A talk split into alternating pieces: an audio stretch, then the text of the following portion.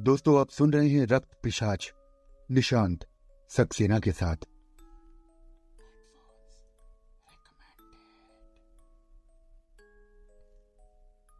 Harker को विश्वास नहीं हो रहा था कि ये सब सच है या सपना। ठंडे फर्श पर पड़े पड़े उसका बदन दुखने लगा था। उसकी आँखें बंद होने लगी थीं। उसे लगा कि जैसे वो किसी गहरे तालाब के नीले अंधेरे में धीरे धीरे अपनी चेतना को खोता जा रहा। हॉर्कर की आँख खुली तो पिछली रात की घटनाओं के बारे में सोचने लगा और वो इस नतीजे पर पहुँचा कि अगर वो घटना सच थी तो ज़रूर काउंट ही उसे वहाँ से उठाकर नीचे लाया होगा। बहुत देर तक बिस्तर पर लेटा पिछली रात के भयानक सपने और उन उन खूबसूरत नवयुवतियों के बारे में सोचता रहा। आखिर जब काफ़ी देर सोच विचार करने के बाद भी किसी निश्चय पर ना पहुँच सका तो उसने एक झटके के साथ मन से वो सारे विचार निकाल दिए और उठकर बाहर वाले कमरे में आ गया। सुबह बहुत देर हो चुकी थी। खिड़कियों से छनकर आती तेज धूप को देखकर ही हारकर समझ गया था कि इस समय अकाउंट महल में नहीं होगा। क्योंकि तो जब से वो यहाँ आया है, उसने काउंट को कभी भी दिन के समय महल में नहीं देखा था। वो टहलता हुआ अपने कमरे की दाहिनी खिड़की के पास आकर खड़ा हो गया। उसने बाहर देखा। नीले चट्टानों से दूर एक मैदान में छोटे छोटे तंबुओं के पास। बहुत से खाना, बदोश मर्द, औरत और बच्चे खड़े थे। तंबू बहुत दूर था। फिर भी इतने दिनों बाद जैसे आदमियों को देखकर हारकर के मन में आशा के दीप उठे। वो दौड़ा दौड़ा कमरे में गया और कागज़ निकालकर जल्दी जल्दी मीना और मिस्टर हॉकिंस को पत्र लिखने लगा। खत लिखने के बाद उसने कागज़ को लपेटा और उसके अंदर एक सिक्का दबाया और खिड़की के पास खड़ा हो गया। वे अभी भी तंबुओं के बाहर से इधर उधर जा रहे थे। हारकर इस अवसर की तलाश में खड़ा हो गया कि कब खाना बदोश लोगों में से किसी की नज़र उसकी ओर उठे और वो उन पत्रों को नीचे फेंके।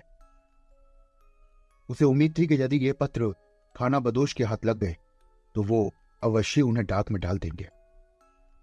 उसने एक पत्र मिस्टर हॉकिंस के नाम सादी अंग्रेज़ी में लिखा था दूसरा मीना के नाम।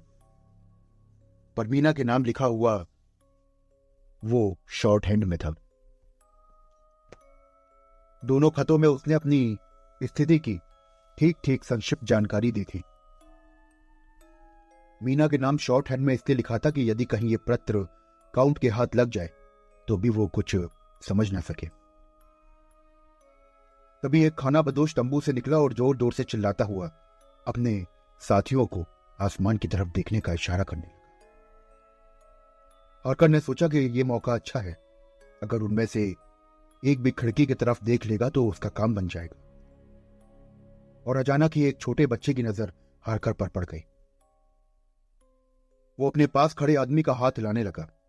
उस आदमी ने मुड़कर जैसे ही हारकर की ओर देखा, वैसे ही हारकर जल्दी से अपना हाथ निकालकर ज़ोर शोर से हवा में लहराने लगा। वो आदमी एक चट्टान पर चढ़कर खिड़की के जितने निकट आ सकता था आया और ऊपर देखने लगा। हरकर ने लिफाफों को सिक्कों के समेत बाहर फेंक दिया। लिफाफे हवा में लहराते हुए ज़मीन की ओर गिरने लगे। वो आदमी दौड़ा दौड़ा आया और लिफाफे को गुड़ते देखकर उन्हें उठाकर तंबू में ले गया हारकर का मन खुशी से झूम उठा। उसे लगा कि जैसे अब वो महल के बंधनों से जल्दी ही आज़ाद हो जाएगा। और वो अपने कमरे की तरफ़ चला गया। हारगर को शायद नींद आ गई थी, और आँख खुलने पर उसने पाया कि काउंट उसके कंधे थपथपा रहा है। वो हड़बड़ाकर उठा और सपकाते हुए बोला ओह आप आ गए। ओह, शाम हो गई क्या? हाँ मित्र, शाम हो चुकी है। मैं तुम्हारे पास एक आवश्यक काम से आया हूँ। इधर मेरे पास आओ। इतना कहकर काउंट मुड़ा और दूसरे कमरे में चला गया। हरकर भी पीछे पीछे कमरे में जाकर सोफे पर बैठ गया। ये देखो मित्र, ये दो पत्र मुझे खाना बदोशों ने दिए हैं। शायद इनमें से एक तुम्हारा है, लेकिन दूसरा ना जाने किसका है। किसी ने इसकी आड़ी तिरछी रेखाएँ खींच देखी। ये कहते हुए काउंट ने क्रूरता से मुस्कुराते हुए दो लिफाफे हारकर की तरफ़ बढ़ा दिया। वो देखते ही समझ गया कि ये वही लिफाफे हैं जो सुबह खाना बदोशों की ओर उसने फेंके थे।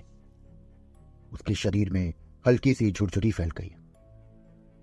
काउंट की गुस्से भरी निजाहें देखकर वो घबराकर मारे पसीने के तर हो गया। पर काउंट को अधिक नाराज़ ना करने के लिए उसने चुप रहना ही ठीक समझा और दोनों लिफाफे काउंट को लौटा दिया काउंट उसी तरह उसके चेहरे पर निगाहें टिकाए हुए बोला हॉकिंस के नाम लिखा हुआ तुम्हारा जो खत है वो मैं पोस्ट कर दूँगा। लेकिन ये दूसरा जादुई हरफों में लिखा हुआ पर्चा मैं फाड़ दू तो अच्छा होगा। इतना कहकर काउंट ने हॉकिंस वाला लिफाफा तो अपने कोट में रख लिया और मीना वाले खत को फाड़ कर टुकड़े टुकड़े कर दिया। बोला अच्छा रात हो गई है, अब आप आराम करें। मैं चलता हूँ, मुझे कुछ आवश्यक काम करना है। काउंट कमरे से बाहर निकलने को ही था कि हरकर एक झटके के साथ में उठा और और फिर स्थिर और दृढ़ आवाज़ में बोला, मेरा विचार है, मिस्टर काउंट, की जायदाद के सिलसिले में जो भी आवश्यक बातें थी, वो हम कर चुके हैं। और अब मैं यहाँ से जाना चाहता हूँ। काउंट ने बड़ी शिष्टता से बोला हाँ हाँ क्यों नहीं? परसों तेईस जून को आप यहाँ से रवाना हो सकते हैं। हरकर का स्वर कठोर हो गया। और उसने बोला परसों क्यों? मैं आज क्यों नहीं जा सकता? काउंट के होटे पर एक क्रूर मुस्कान खेलने लगी और वो बोला, इसलिए क्योंकि आज मेरी बग्घी यहाँ नहीं है, मित्र। लेकिन ऐसा लग रहा था कि जैसे वो कह रहा हो कि तुम मेरे कैदी हो। हरकर ने कहा कि, ठीक है, कोई बात नहीं। मैं पैदल चला जाऊँगा, आप मुझे जाने दीजिए। काउंट आदर के साथ झुका और मुड़कर चलने लगा और बोला, ठीक है, ऐसा है तो आप आइए मेरे पीछे, मिस्टर हारकर। उसने अपनी अटैची या कपड़ों को भी उठाने की ज़रूरत नहीं समझी। वो किसी तरह से महल के बाहर निकल जाना चाहता था।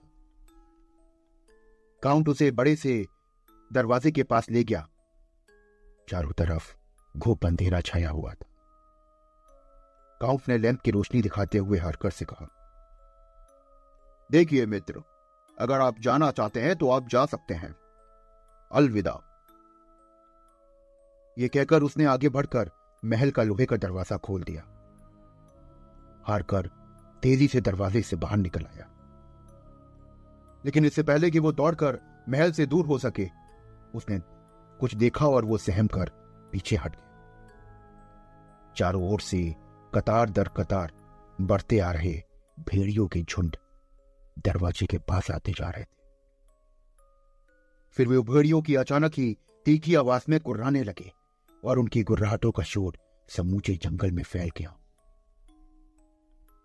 कभी धीरे धीरे बिजली दमकती तो भेड़ियों की लाल आँखें और ज़्यादा खूंखार लगने लगती हारकर के अंदर का साहस रेत की दीवार की तरह ढहके उसे लगा कि जैसे उसकी नसों में दौड़ता हुआ खून ठंडा हो गया है।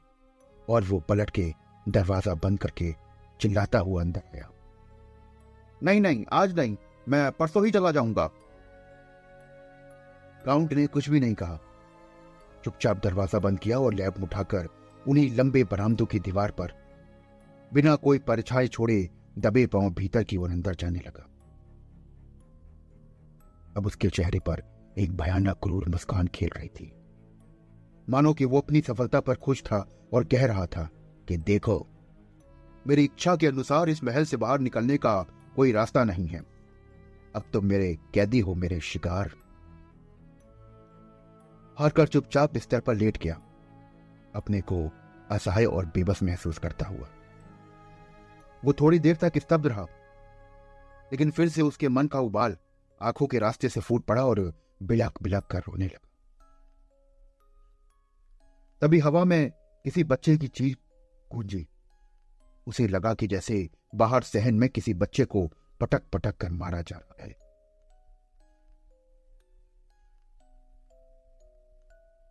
दोस्तों, आप सुन रहे थे रक्त पिशाच। आगे की कहानी सुनने के लिए मेरे साथ जुड़े रहिए और इस पॉडकास्ट को ज़्यादा से ज़्यादा शेयर करिए ताकि सब सुन सके रक्त पिशाच की कहानी